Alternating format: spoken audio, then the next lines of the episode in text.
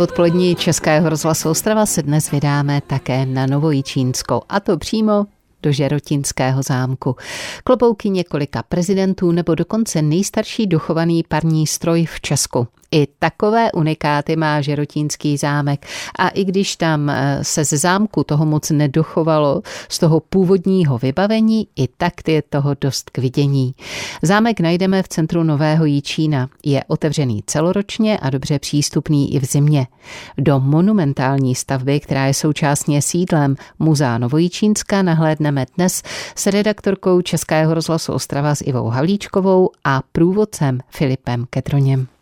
My začneme prohlídku Žerotinského zámku v místnosti, kde vidím, že je spousta krojů. My se právě nacházíme v místnosti, která se věnuje místnímu regionu, kterému se říká Kravařsko, německý Kulenchen, a odkazuje to k tomu, že zdejší region byl až do druhé světové války osídlený českými Němci. Tento region, mikroregion, byl specifický tím, že tady lidé od 18. století chovali krávy, specifický druh a lidé si tak vlastně zpětně ten region pojmenovali Kulenchen, Kravařsko. Stojíme u starých, jsou to kamna? Ano, jsou to kamna a je to jedna z mála původních dochovaných věcí tady u nás na zámku. E, náš zámek je charakteristický tím, že není typickým zámkem, jak si lidé představují. Najdete tady nábytek, interiéry zařízené a tak podobně. A je to z důvodu toho, že už od poloviny 16. století tento zámek nefunguje jako sídlo šlechty.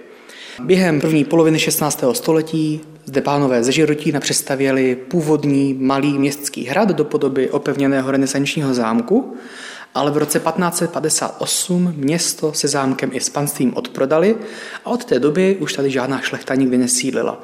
Prostřídali se tady postupně různé instituce, nejprve zde byla radnice, později od 17. století zde sídlili úředníci jezuitského zámku, kteří byli novými vlastníky města i panství. A po zrušení jezuitského řádu tady působila Tereziánská vojenská akademie.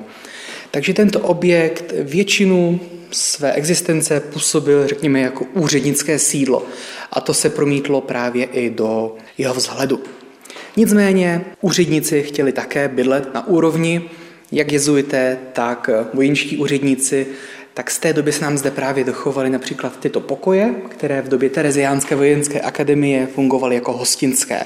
A asi nejvýznamnější návštěvou, která tady přenocovala, byl císař, v té době ještě následník trůnu, Karel I. společně se svou manželkou Zitou v roce 1912. Taková vzácná návštěva. Říká Filip Kedroň, průvodce Žertinského zámku Nový Čín.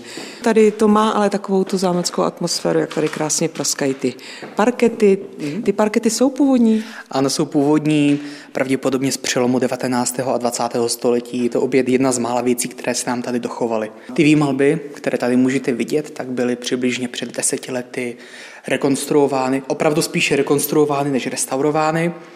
Eh, jsou to tady v tomto patře celkem tři místnosti a ve spodním patře můžete vidět ještě výmalby z druhé poloviny 18. století, právě ještě z doby, kdy na našem zámku působili jezuité. Tak to jsem zvědavá, jaká bude barva spodních místností. Tady jsme v bílo-modrém pokoji. Když přijíždí člověk do Nového Jičína, tak tam mm, vlastně je ten nápis Nový Jičín, město baroka a renesance, tak to je příklad renesance, Žerotínský zámek. Ano, a řekl bych, že je to jeden z prvních příkladů renesance u nás. Eh, zámek byl vlastně postavený ve 30. až 40. letech 16. století právě v renesančním slohu. Když se vezmeme, že letohrádek královny Anny v Praze byl postavený v té době a byl už jednou z prvních renesančních staveb, tak se dá říct, že Žirotínové zde zaváděli nové architektonické prvky. Nicméně náš zámek v té době působil právě takovým tím dojmem přechodu od hradu pevnosti k zámku. Eh, protože původně byl vlastně tento zámek opevněný, byl celý obehnaný atikou, falešným patrem, ve kterém byly střílny, a to ještě bylo osázeno několika věžičkami. Těch bylo asi devět.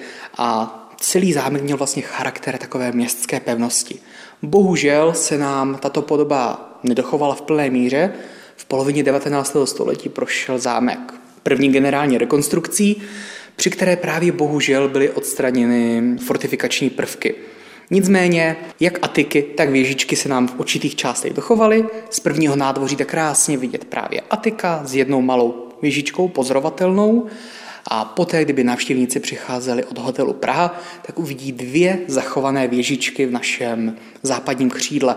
A dá se říct, že tyto dvě věžičky jsou jednak symbolem našeho zámku, tak potažmo i symbolem města Nového Jičína. Tak teď se přesouváme s Filipem Kedroněm, průvodcem do další místnosti v Žerotínském zámku. Tady je takový zvláštní exponát parní stroj. Je to taková technická perlička, jedná se totiž o nejstarší dochovaný stroj na území České republiky a pochází ze 30.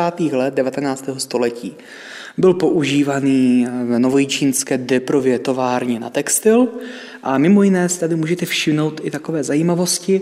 Ten stroj je ještě krásně zdobený. Můžete tady vidět krásné rostlinné motivy na sloupech. Kdyby byl stroj vyrobený o 10 nebo 20 let později, jednalo by se už o čistě utilitární zařízení. Tady právě můžeme ještě obdivovat krásu předků. Přesně tak. Interiéry Žerotínského zámku jste si s námi mohli projít na frekvencích Českého rozhlasu Ostrava. Ovšem po písničce přidáme i určitě pár zajímavých informací k oblíbené výstavě klobouků. Mám víru svou Vraťme se odpolední Českého rozhlasu Ostrava na Žerotínský zámek. Určitě jedním z hlavních turistických lákadel je expozice klobouků s názvem Nechte na hlavě. A tak na ní zamířila i redaktorka Českého rozhlasu Ostrava Iva Havlíčková společně s průvodcem Filipem Kedroněm. Ta výstava je věnovaná největší části výstavních prostor. Celá kolekce je zaměřená na vývoj kloboukové módy a čítá více než 600 kusů, které byly vyrobeny právě v Novém Číně. Kdo si na Žerotínský zámek udělá výlet, ten samozřejmě musí zajít na výstavu klobouků, nechte na hlavě. Je to vlastně muzeum klobouků, které je svého druhu možná největší na světě, minimálně co se našich sbírek týče.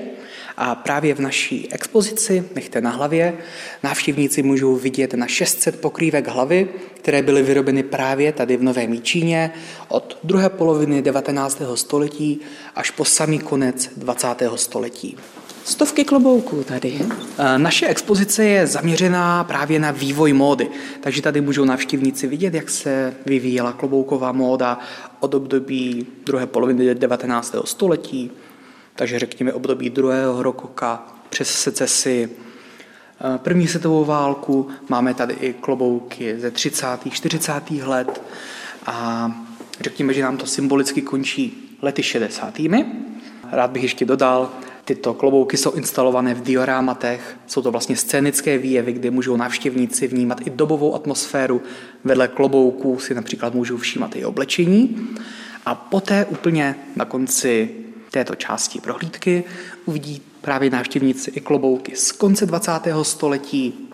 A na konci této místnosti můžou návštěvníci vidět ve dvou vitrínách jednak klobouky ze 70. a 80. let tak také klobouky z přelomu milénia, které vyprodukovala novojčínská firma Tonak, která pokračuje v tradici kloboučnické výroby v Novém Jíčíně. Tak nejet do Nového Jíčína neprohlídnout si výstavu klobouku, to by byla zásadní chyba když to je tak spjato s tímto městem. Už od konce 18. století se tady ve větším začaly vyrábět klobouky.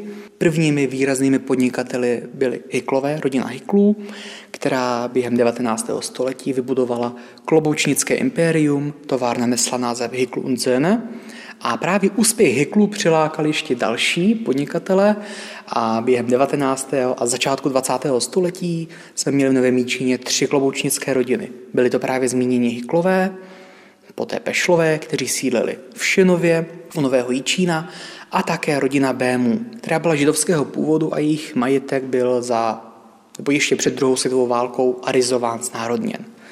Za druhé světové války byla výroba klobouku omezená, byla velmi uspůsobena válečné výrobě a po druhé světové válce došlo ke znárodnění všech podniků, sloučení podniků dohromady a vznikl právě národní podnik Tonak, což znamená továrna na klobouky. A ten nejzásnější nebo pro vás nejcennější kus to je těžká otázka, ale například tady máme k vidění i klobouky prvních dvou československých prezidentů, Tomáše Garika Masaryka, Edvarda Beneše, anebo například rodáka z nedalekých Hoclavic, politika, historika Františka Palackého. Můžu se podívat, co nosil pan Palacký na hlavě? Tak, to bych řekla, že je klasický cylindr. Přesně tak. Je to? A je to, Cylindr? to nosil pan Palacky teda, ten cylindr. Uh, cylindr nenosil. Ne, cylindr ne, cylindr nosil. Bohumil Kavka. Bohumil Kavka. Uh, František Palacký nosil tento klobouk, který bychom mohli částečně nazvat buřinkou. A pan prezident Masaryk? Pana prezidenta Masaryka máme právě tady v krásném černém klobouku a můj asi nejoblíbenější je právě klobouk prezidenta Edvarda Beneše. Je to velmi elegantní šedý klobouk, hodný takřka až anglického gentlemana. Nádherný kus. Vypadá jako nový. Emil Zátopek má takovou sportovnější čepici. Manchesterovou. Tak a tady je několik klobouků tedy k vyzkoušení. Přesně tak, máme tady asi stovku klobouků, které si návštěvníci mohou vyzkoušet. Máme tady dokonce takový, dá se říct, drobný fotoateliér, kde si lidé mohou nastavit pozadí a z klobouky si i na památku vyfotit. No a Žerotínský zámek ten se nezavírá ani na zimu. Právě tím, že fungujeme jako muzeum, jsme otevření celoročně. Pouze během zimního období máme poněkud upravenou otevírací dobu máme otevřeno od úterý do pátku od 8 hodin ráno do 4 hodin odpoledne s polední přestávkou a potom v soboty bez přestávky od 9 do 4 hodin. Dodává Filip Kedroň, průvodce Žerotínského zámku. Z Nového Jičína Iva Havlíčková, Český rozhlas.